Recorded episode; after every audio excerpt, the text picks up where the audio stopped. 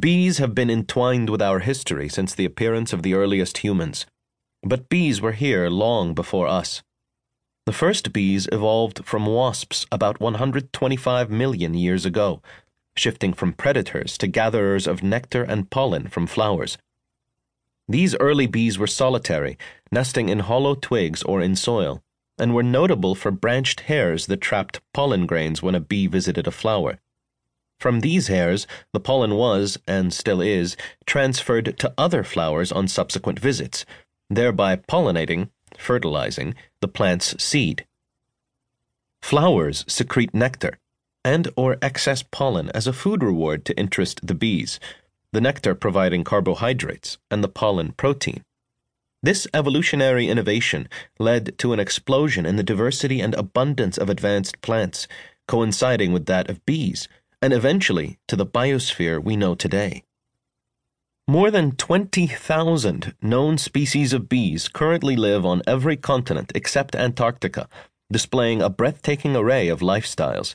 Some are solitary, others live in loose communal groups or form highly complex societies.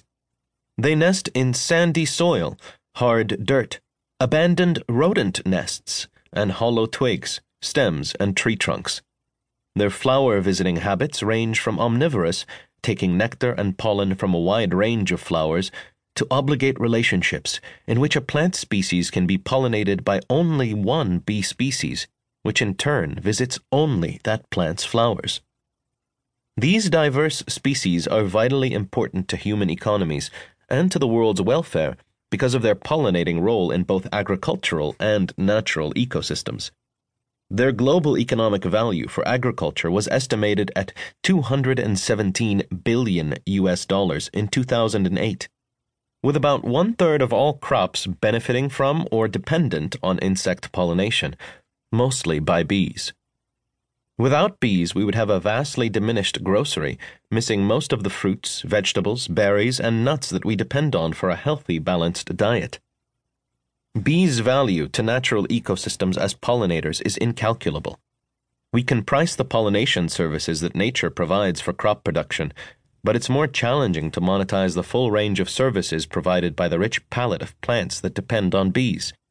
The dependency of other organisms on bee pollinated plants is broad, including food and shelter for innumerable feral animals, the conversion of carbon dioxide into oxygen, which maintains the Earth's life supporting atmosphere the role of plants in stabilizing soil and preventing erosion, and many other functions.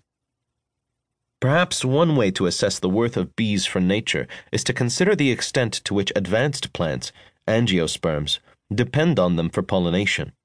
At the University of Northampton, Jeff Ollerton, who studies ecosystem valuation, reports that 20% of all angiosperms can be pollinated only by bees while another 45% are pollinated by bees as well as by the wind or other animals, mostly beetles, moths, butterflies, birds, and bats. That is, 65%, or 229,000 of the 352,000 species currently known, require or benefit from bee pollination.